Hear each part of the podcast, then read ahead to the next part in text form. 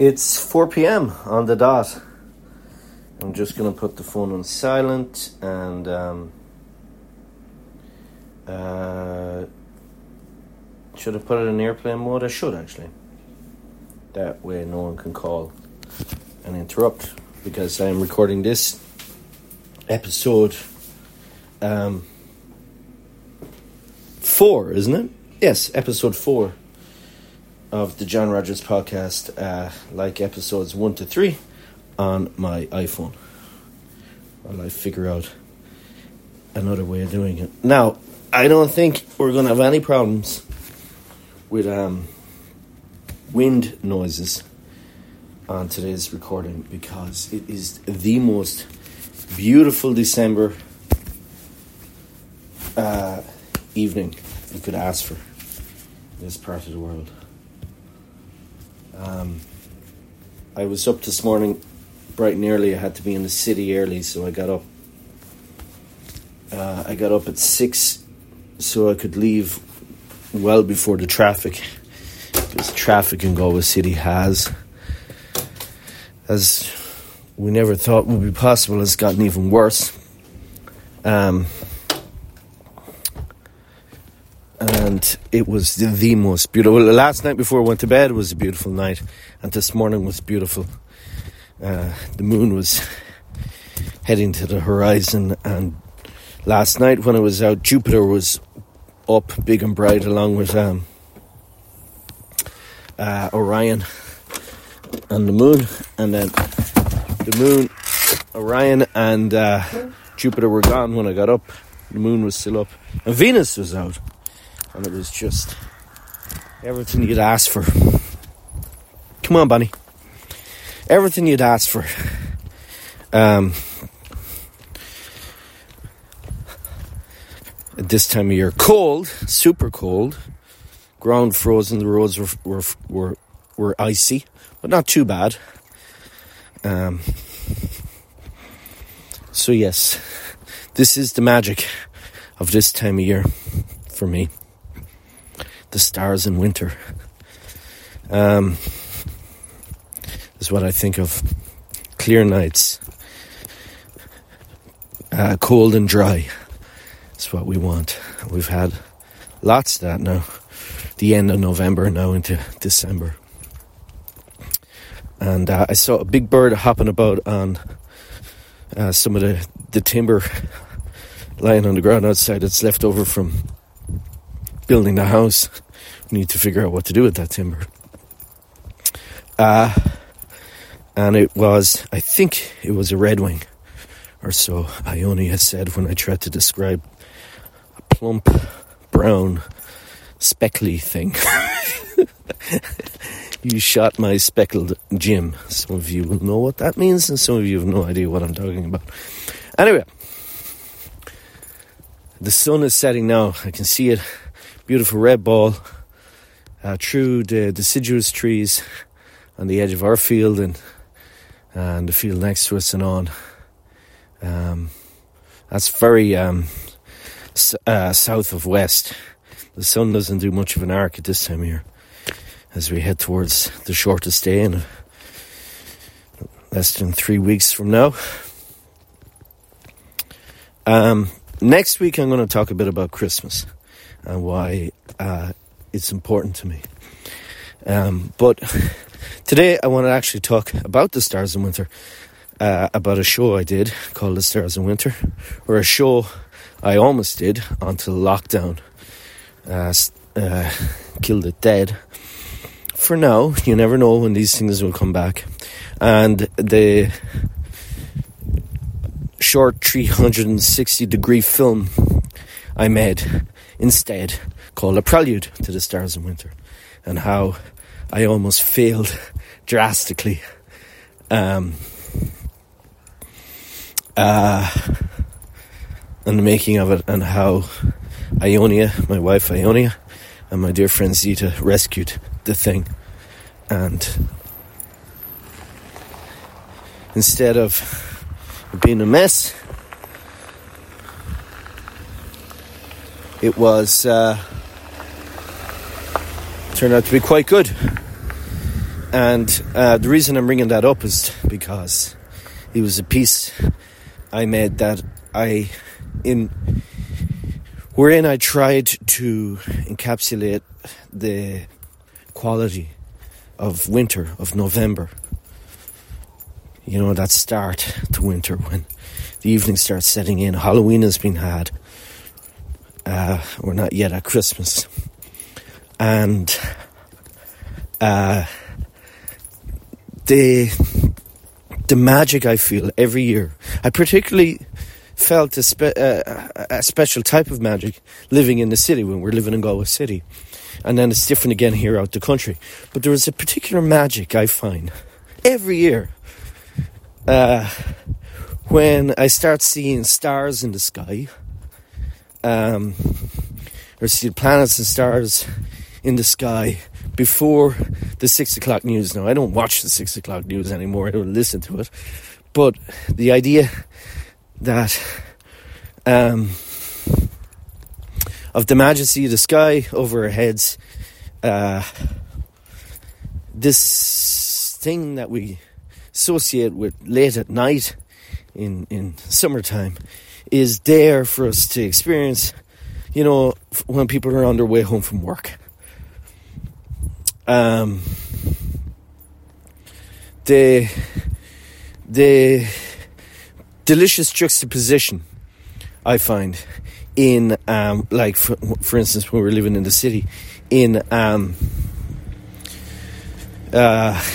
comes a tractor. Tractors in this country sure have gotten bigger since I was a kid.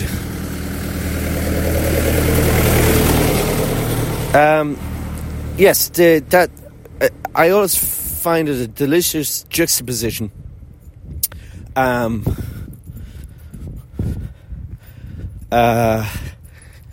to go into a corner shop like Maguire's there, down in Riven's Terrace, not far from where we lived on the canal. Walk in and just pick up a few bits and pieces on a Monday evening for dinner.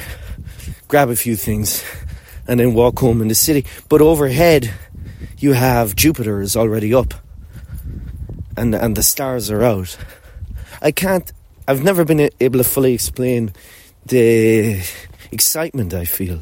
It's not excitement, there's something deeper than excitement. The majesty I feel. I can't explain it.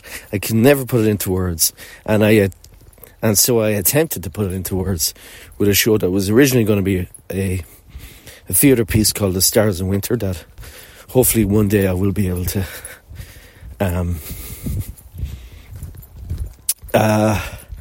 return to.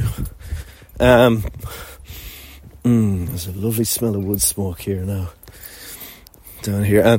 And there's the great smell of manure. That always makes me think of this year, at this time of year. So, and I can already hear the birds on the Turlough, and the sun is right in my eyes now. I feel like I'm in the entrance chamber to in Newgrange on the solstice. The sun is right in front of me, so much so that I'm going to have to put the lead on the dog now because I can't see if there's a car coming around. Sit. See she is. Sit. Good girl. Okay. Sort of thing is not easily done wearing gloves.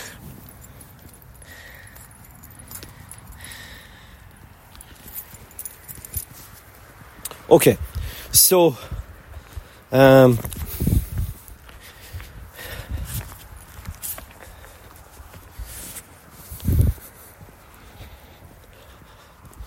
where was I? So yes, I feel this magic. It's the only word that really works for me. A magic in the stars being out so early. And the other thing that I find fascinating, or not fascinating, that it surprises me is that every year I'm surprised. I'm surprised by how early the evening set in. I'm surprised by how dark it is in the morning. I'm so surprised. Likewise, when we go into spring, I get so surprised by how bright it is in the morning and how long it stays bright. And then into summer and the majesty and what I give for clear, dry weather on the summer solstice as well. But we leave that for 6 months from now. We'll get back to that then. No, there's the sun going down right over the burn. Oh, it's just beautiful. So I'm always surprised by this, to the extent that I realise I'm starting to turn into my dad. We always laughed when my dad would be on the phone to his brother, our uncle, back home in Ruscommon. And the two of them would be talking about everything and anything and farming and politics and they'd be talking about the weather. And then one of them would invariably say, you know, if it was springtime, you know, I noticed the stretch in the evening for the first time. They used to say it almost like a sense of surprise, or like, there it is now.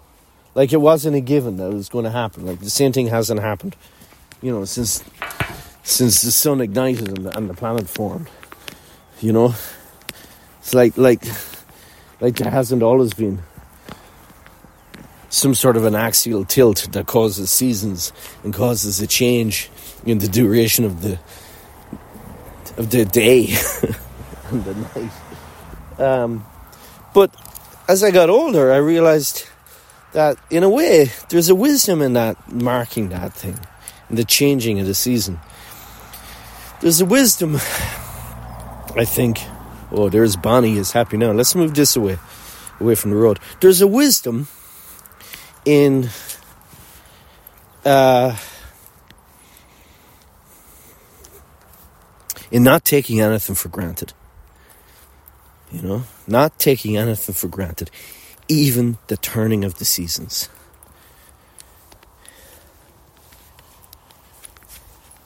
And so I like to talk a bit about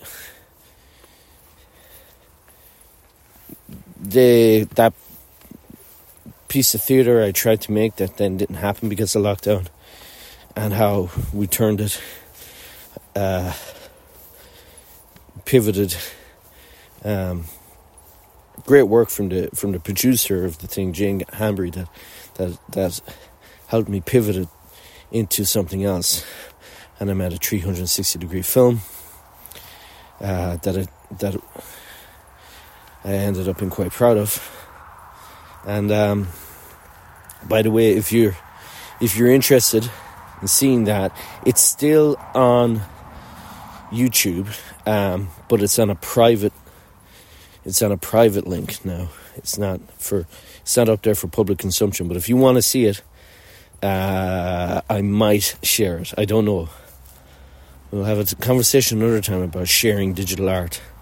Should I just hand it out for free? It was released free back when I did it. But anyway, I saw it. Partly I saw the piece as a, like I said, like a prelude or almost a trailer to the bigger piece. So in a way, it made sense that it would be free for anyone to watch. So I need to figure out whether or not I want to keep sharing it for free, or what to do about that. But also, you can watch it on your mobile phone. Well, I'll get to the mobile phone in a second. You can watch it on a laptop. And if you watch it on a laptop, because it's 360, you can use your mouse to grab a hold of the screen, and you can change the... You know, you can look all around you. The next best way of watching it will be in a dark room, with good headphones. Oh, yeah. The sound design in the thing is almost more... I was more proud almost, in a way, of the sound design than of the actual 360 footage, including the great CGI that was created for the piece, especially for the piece, by... an artist called Alistair, who's based in The Hague, Dutch artist. But the sound design I was quite proud of. I keep saying I was quite proud of how it turned out, and I am quite proud of that work. I still find it weird saying that out loud. If I make something, because look, when you make art, look, God, I sound like a GA manager, but when you make art, especially you make art the way I do, so much of the time you don't know what you're doing. You're figuring it out as you go along, kind of like how I'm figuring out this podcast as I go along. It's frozen down here.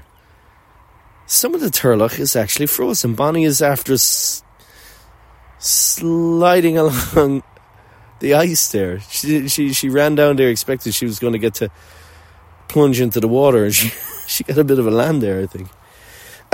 So when you make art the way I do in particular, a lot of the time you don't know what you're doing. You're figuring it out as you go along. And the art that I've made that has been the most successful, and by success I mean, well, where I am as an artist, it's certainly not success as in it got seen by loads and loads of people, and loads of people loved it and it got raved about. I have never been able to achieve that with my work yet. But the measure of success I'm talking about is that I've met it and I've been able to look at it, step back and look at it and say, that was good. That was good. Because I've been able to look at things I've done in the past and also say, this one didn't work out. And that's the point I'm getting at. I think there's nothing wrong with me to say I was quite proud with how that turned out, because that's what happens. It turns out the stuff that's the most successful that I've made is the stuff where I have gotten out of the way of the art, you know, that I've gotten out of my own way and surrendered to it, really. And and therefore I don't actually always feel a huge sense of ownership of the thing, and I'm almost looking at it almost as much of an outsider as the audience is. And that's a class feeling, I gotta say, when that happens. And it happened with this. But it only happened because Ionia and Zita saved the day. Ooh, the limestone I'm standing on here is pretty slippy. I'll go back down into the moss and the grass. Okay, so I want to talk about that. I want to talk about why November is important to me, why it's important that we have November. I also want to talk a little bit today about the new show I'm working on, which is in its infancy, The People vs. Climate Change, and thank God for it, because a couple of weeks ago I talked about how the other big idea I was working on, my adaptation of UNESCO's Rhinoceros, got kind of kiboshed, because it turns out somebody else has already done it, a Belfast artist. By the way, on that, I still haven't had the strength to look too much into this guy's rhino, as you call it, or even to see if it's still on stage. Could I go see it? And but that's not entirely because I'm so heartbroken, but more because I forgot about it. And that's the other thing I want to talk about. My lack of focus and how I find it hard to get things done, and how I find it hard to stay focused on what I want to do. And a debate I'm having within myself as to how much I want to share with you, whoever's listening to this, up on that, because I'm nervous about sharing too much of myself for lots of reasons. So that's the stuff I'd like to cover today as I walk the Turlough with Bonnie Dog. So, Prelude to the Stars in Winter. So, way back in 2015, I think it was, when I first started, artists such as myself got invited in by the people putting together the bid book for Galway 2020, European Capital of Culture. And it was superb how they invited us all in.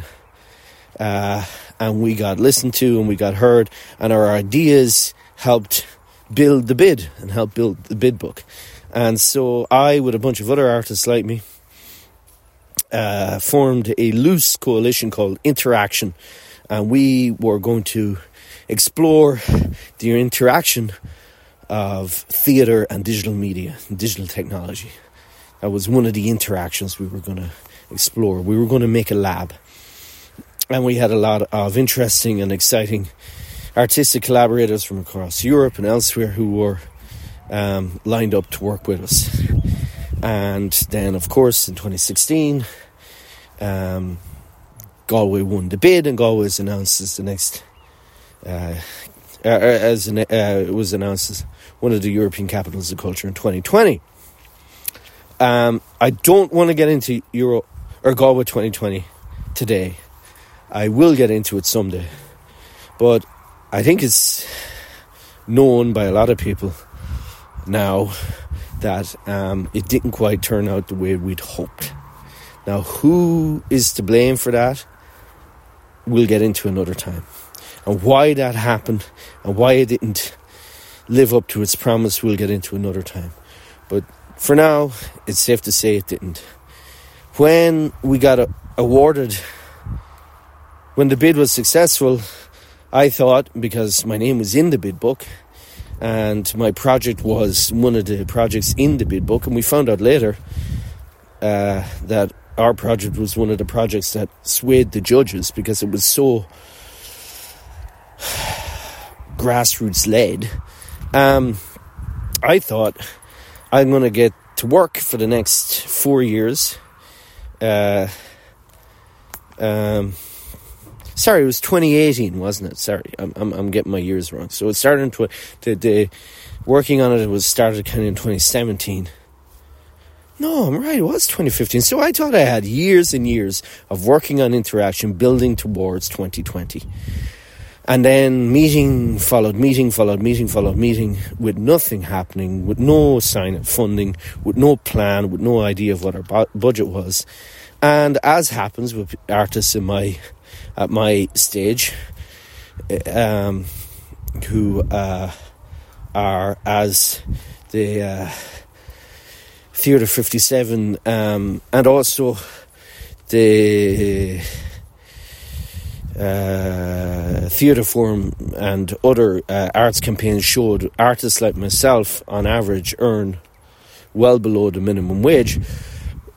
One by one, members of Interaction had to go off and get work in other areas. They had to drop out of Interaction.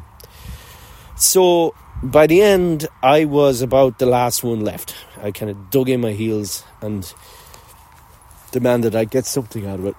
And I did. I know it was nowhere near what I thought it would be when we first got started, but I had enough to create another one-person show. And I settled on the idea of making a show called The Stars in Winter. And I wanted to use this theatre piece. I was going to create a theatre piece that would use... I wanted to create an immersive experience, a virtual reality experience, but I wanted to create it in a way that the audience wouldn't have to wear any gear. They'd walk into the space and they would be immersed in a digital virtual world. But they wouldn't have to put on a headset, they wouldn't have to put on headphones, they wouldn't have to download an app, they wouldn't have to do anything other than what they always do, is show up at the theatre.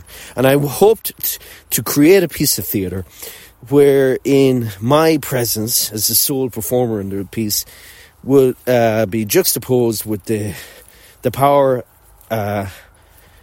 of the digital media, and that out of the conflict of those we might be able to make some theatre, because that's what theatre is. Theatre is the interaction between two or more people on stage, and then if that interaction, if that connection is valid and real and authentic, that connects with the audience.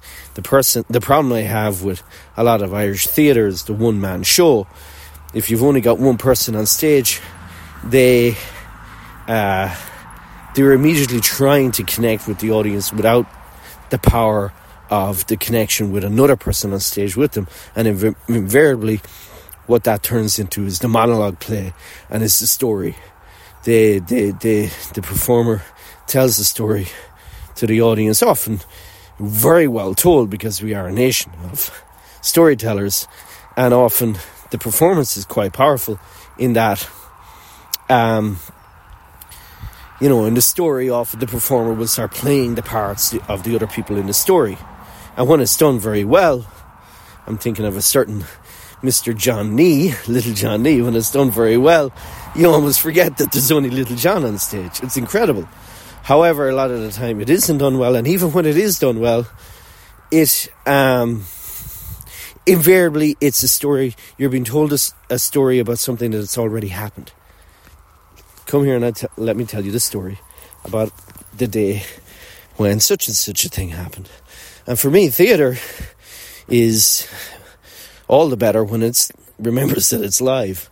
We shouldn't be telling the audience what's happening or what happened, but showing or performing the happening right there in front of the audience. So they live and breathe it as it happens. So I wanted the interaction between the performer would be me and the technology. And if I got it right, then the connection, if I manage to make a meaningful, authentic connection between me and the technology, then that would make for an interesting connection with the audience. That was my thinking behind it, just as it had been my thinking behind the very first solo show I did, Decision Problem. Good time for questions. So basically, I was going to construct a dome, and we'd use a projector to project a world inside the dome that would be basically a 360-degree experience, a virtual reality experience, without the need for wearing a headset. And that was the idea. And the thing I wanted, the inspiration for the piece was the thing I talked about earlier, the reality of that sense of wonder and joy and excitement. Yeah, it is excitement, I feel, between the juxtaposition of the everyday, of tea time, of dinner time, and the stars coming out, the stars in winter. But also, I had this story in my head that I wanted to tell, of a science fiction story of a future wherein the AIs have gained sentience, and there is an AI revolution, but it's not the revolution we often see in dystopian science fiction, but actually the AI revolution is where the AIs revolt against the corporations, the OpenAI and the other organizations, Alphabet and Meta, who have created the AIs, and that the AIs rebel in favour of the human race, in favour of human freedom. So I was going to tell this story, but in a very, very not on the nose way, in a very oblique way. I don't know if that's the right way to describe it, but all of that was clear in my head, but how much of that I was going to be straight in explaining to the audience, and how much of it I was just going to hint at, and instead create more of an experiential feel, was something I hadn't decided yet as I was making the piece. And then lockdown happened, and the piece looked like it might survive if I created a repeating show that would work for an audience of one. That if we made the dome large enough, they'd be able to share the space with me, but have social distancing, and it would still be a live theatre piece. But it quickly became obvious that was not going to happen, because I think, if I remember our recent history, that lockdown that led into the Christmas lockdown came down harder than anyone expected, and everything got shut down again. So it was either postpone or do something else. And the producer of the piece, Jane Hanbury, was the producer of Interaction in its entirety, with GTF, Galway Theatre Festival, were also involved, decided, no, let's pivot and give them, as in give Galway 2020, this digital media that they're always desiring theatre makers would just go down the road of.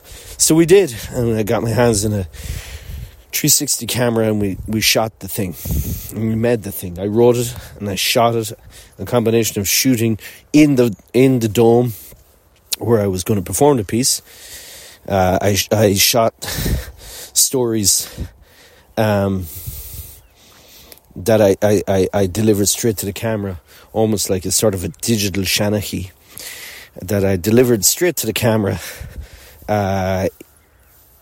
in a way that I imagined was recreating how I was going to tell these stories to the audience I was going to have in the dome. And then that was these three or four stories that were shot in the dome were then edited in with footage. The whole thing was about 20 minutes long. Footage of me. That was the original idea. There was four stories in the dome, and each story would be there'd be a sort of like a transition, which would involve some audio bed, sound design, and some CGI as created by this artist, Alistair, who my other collaborator Meredith had put me onto, and that was it. Now I found the making of the thing quite stressful, and I talked about that a few weeks ago, I think, on the first podcast. The making of the thing was quite stressful. I didn't enjoy making it, and it wasn't because of lockdown. It wasn't because things hadn't worked out the way I'd hoped they would with 2020, although that was part of it, but primarily the reason was, as Ionia explained to me afterwards, is that I was doing it all by myself, with the exception of course, Jane's good work in producing the thing, and Alistair's good work on the CGI. Everything else I did by myself, and there was no one in the room to play with. There was no one else in the room to play with. And I was very sad and very lonely and very stressed in making the thing, because there was no one in the room to play with me. But also on top of that, I didn't realize that I was very sad and very stressed and very lonely in the room. Ionia could see that, and she says it was not fun being married to me, in the weeks running up to this thing being released. It was to be released in November 2020. And the other problem about being on my own in the room is that there was no one in the room to push the idea and make it better and say, come on, we can do that. Let's try and play. There's that word again. Play with different ways of telling this story. Of this kind of far distant future digital Seanchaí telling the story in a very roundabout, almost mythological manner of the rise of the rebellion, the rebellious AI. So I made the thing with not a lot of joy, and then I showed it to Ionia. And I had about a week left before it was to be released. So I showed her a rough cut of how it was going to be. And then we had a problem. She told me later that it was one of the hardest things she's ever done. She had to look me in the eye and say, John, I don't think this is very good. The sun has set, by the way. And I'm looking around the bowl of a clear sky. There's a few clouds on the horizon. Bonnie is still with me. And there's no sign yet of Jupiter. But as soon as I see Jupiter, I'll let you know. No stars yet to be seen. It's now 4:35, as I nearly dropped my phone. 4:35 p.m. So, my God, we've been talking for 35 minutes already.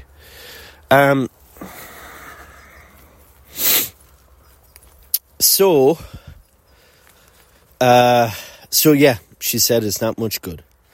I'm sorry, it's not theatre. That's what she said, it's not theatre. It's just you telling stories. I don't know what it is, but it's not theatre. And I was furious. Not with her, though. In the moment, I was like, thanks a bunch. But I immediately knew she was right. So I was furious that I had failed and I had about a week to do something about it. And I wanted to trash it out with my wife, with Ionia, because she's a brilliant theatre maker and theatre artist. But I couldn't. We couldn't trash it out because I was so angry. Not that the anger was a problem. She could cope with the anger, but I was angry in front of the kid. And I couldn't figure out a way to have the conversation I needed to have. I couldn't do it without upsetting the kid. That's how stupidly angry I get. So I wasn't going to do that to the kid. So Ionia said, go walk the dog, as I'm doing right now. Walk the dog around the quad, because we used to live not too far from the university. Walk the quad with the dog and call Zita. And that was such great advice, and I did, and thank God Zita answered, and thank God Zita had time to talk. And I explained to her what the problem was.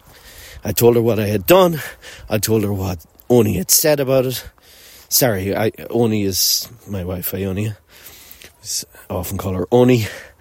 I told her what she had said. And Zita just listened. Zita's a great listener. And then Zita asked a couple of brilliant, what I would almost call Thomas Conway questions. Thomas Conway taught Zita and I in post-traumatic theatre in the MA in NUIG, as it was then, a long time ago now. But she asked brilliant dramaturgical questions. She asked basically why. What is the driving? What was the driving impetus? What started me down the road of wanting to make this show, The Stars in Winter, in the first place? And why was I now making this thing, this 360 film called Prelude to the Stars in Winter, if I am not quite sure what the Stars in Winter is? And then she asked a Zita version of that, of those questions that are so important. She asked, how do you want the audience to feel? And that was a great question, because it really forced me to stop and consider, was I able to, like, I was panicking at this, I got a week, but I was like, okay, stop panicking, listen to what Zita's asking, what is it that I want the audience to feel? And that was the first moment when I started trying to, that, by the way, was the first moment, a week out. And this is why you need other people in the room, why I need other people in the room. The feeling I was trying to convey to the audience was that that thing I still haven't been able to quite verbalize, that I tried to figure out, or I tried to explain to you at the start of the pod today, is that feeling I get of the majesty and the everyday, the juxtaposition of the majesty of the stars, of the night sky, on a clear winter night in Galway, and the everyday. You know, the commute home, the going into Maguire's to get the shopping, the walking the dog around Fisheries Field. You can hear the hum of the city around you. You can feel the flow of the river behind that wall. and you've got the bowl of stars. There's Jupiter right now, straight ahead. I looked right up, and there he is, the king of the gods. Good evening, Mr. Jupiter. You look well. You look very well. So that's well the feeling I get right now as I stand here, and I can hear the cars coming home, and I can hear the swans. I think those are the swans, and I can see the birds flying home. They're on their commute home. Black against the orange sky, and as I turn my head in the other direction, there's Jupiter up already over the horizon. And there's a magic. I wish I had a better word. I wish I could speak like Claire Louise Bennett can write. I wish I had her vocabulary. I wish I could express how this feels. There's that great line in Contact. Jodie Foster says, they should have sent a poet. Well, that's the problem. I'm not a poet. But that is the poetry of this moment is what I wanted to convey to the audience with The Stars in Winter. And then Zita reminded me, well, then what you're making isn't The Stars in Winter. You're making this... The Stars in Winter is a theatre piece that you'll make someday where you'll be able to figure out how to convey that feeling to the audience, but for now you're making a thing called the Prelude to the Stars, a Prelude to the Stars in Winter, which is a sort of almost like a trailer or an introduction to the world of that theatre piece, and releasing it as a 360 film, and this just kind of reminded me, or it just gave me the focus that I needed. Ionia pointing out that important fact. This is not theatre. Whatever you've made right now isn't theatre. And then Zita asking those questions saved my bacon, saved my arse. And so with a week, I completely rewrote the thing and reshot it. And I realised, hey, this isn't... Like, that there were two sides to what Ionia was saying. This isn't theatre, as in the thing I'd made wasn't theatre, but also the 360 film isn't theatre. It's in ways closer to theatre than an ordinary flat screen 2D film, but it still isn't theatre. So get out of the dome more, get out of the space. And so I went to places like Barna Woods, and I went to places like Merlin Woods, and places like that that were, you know, sometimes within walking distance of the city, and to Fisheries Field. And I shot these... Oh, and I stood where that roundabout is now gone. That roundabout that's now gone at... Is it the Clayton Hotel?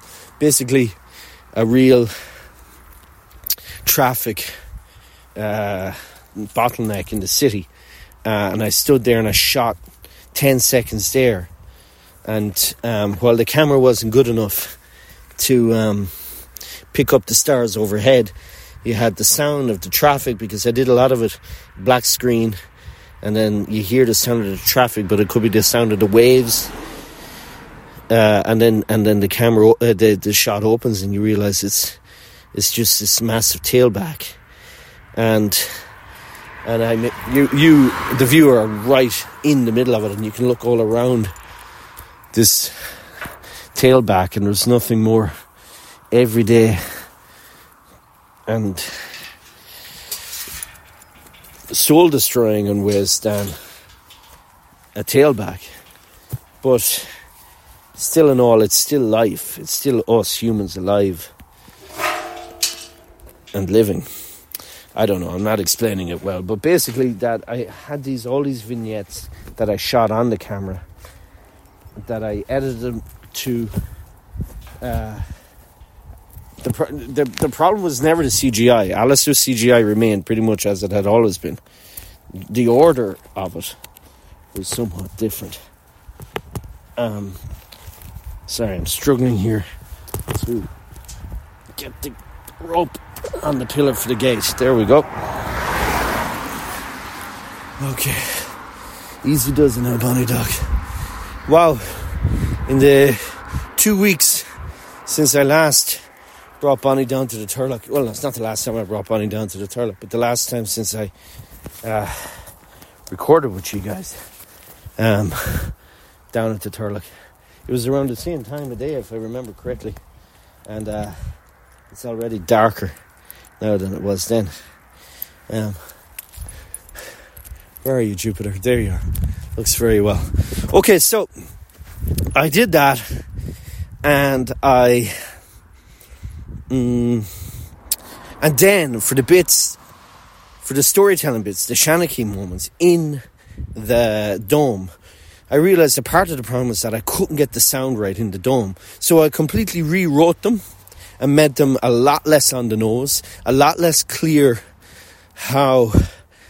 a lot less clear what the story was that was being told in those moments, and I recorded myself telling those stories in a very staccato way, a very in a almost New York Players style, or almost in a way that actually was more influenced by David Lynch's Dune and how the Mendats would talk, almost like computers. And then I for the first story in the dome, I stood and I just was present in the dome with the camera. I didn't do anything. Just that. So the piece opened in darkness, and then it was just me standing there present with the camera, trying to be present with the technology, and see if that would be enough to make a connection with the audience. And that was the other thing that came from talking with Zita. Zita asked me, what does winter mean? Why are the stars in winter? Why is winter so important to me? And we got talking, and that leads me on to the other thing I wanted to talk about today. But we're 45 minutes in, folks, and I'm still only on Prelude to the Stars in Winter. But that led me on to talking about the mystery of November, the dark. I love Christmas, I really do. And I'll talk about that another time. But it breaks my heart that as soon as Halloween is over, the Christmas decorations come out in the shops, the Christmas song starts right away in the shops. I want November for November. Let us have a month of dark and quiet. It's the month of death. That's what Halloween is. It's All Souls' Eve. Samhain, Iha Samhain, the night before Samhain, and Samhain comes before NUIG.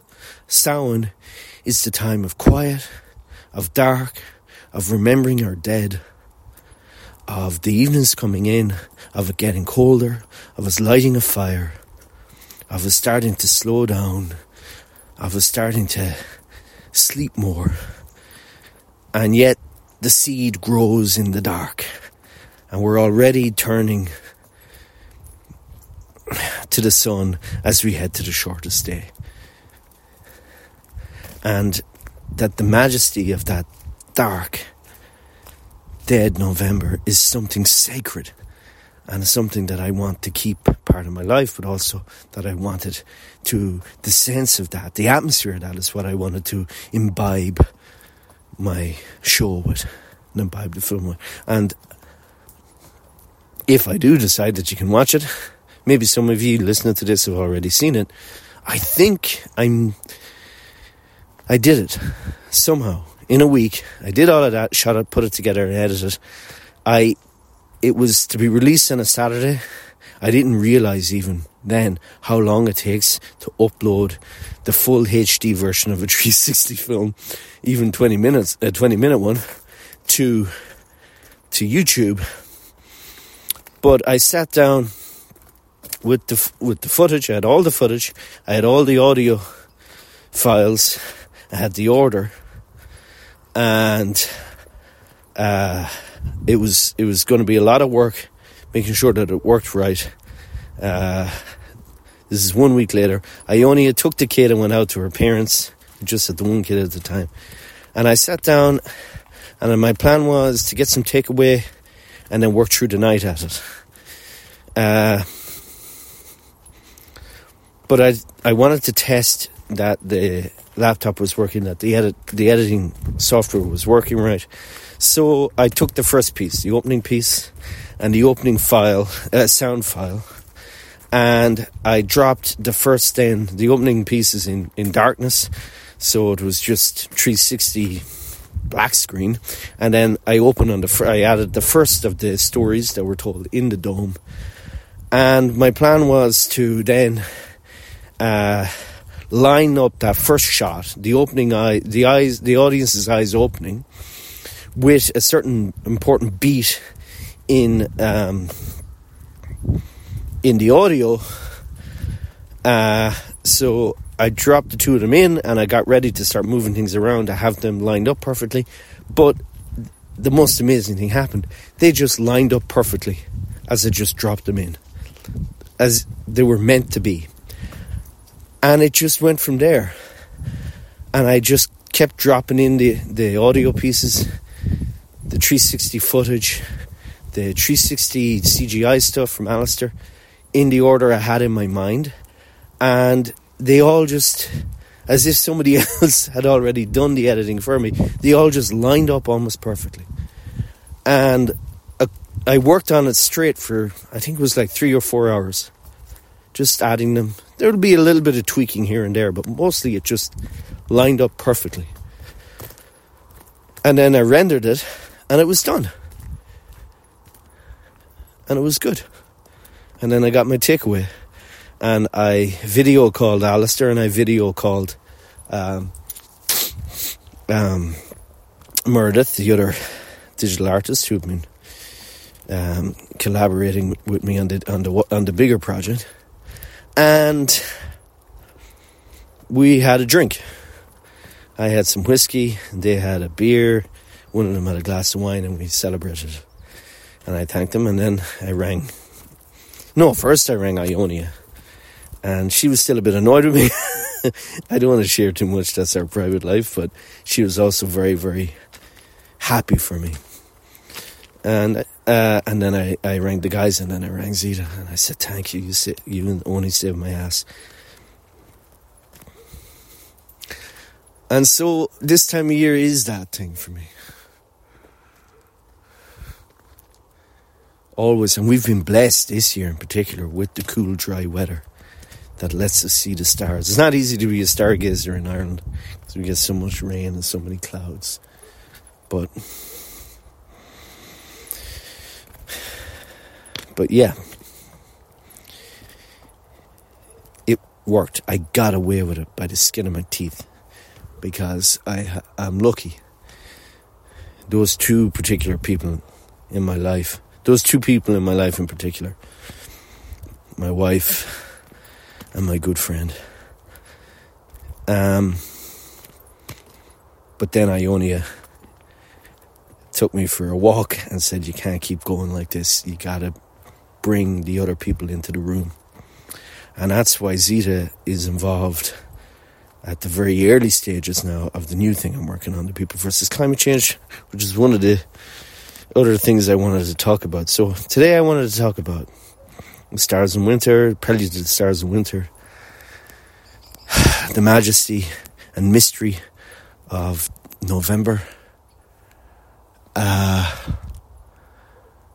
then wanted to talk about The People vs. Climate Change, and then I wanted to talk a bit about why I find it so hard to focus and why I find it so hard to get things done. Maybe this, me telling the story, 54 minutes of just talking, getting two of those things out of my head and onto the record, onto tape, if you will, shows that why I do find it hard to get things done. Shows you just how slow I am. But maybe it's all right. Maybe that's just the way I am. Okay. I'm going to have a listen back to this later. Decide whether or not I want to share it. I probably will. It'll be up there with the others. The John Rogers podcast, wherever you listen to podcasts, except for Apple Podcasts, because I still haven't figured out their weird glitch. And the John Rogers show, the live radio show, is on every Friday morning at 10 a.m. So johnrogersshow.com for all of it. Thanks for listening. Thanks, Bonnie Dog, for coming for the walk.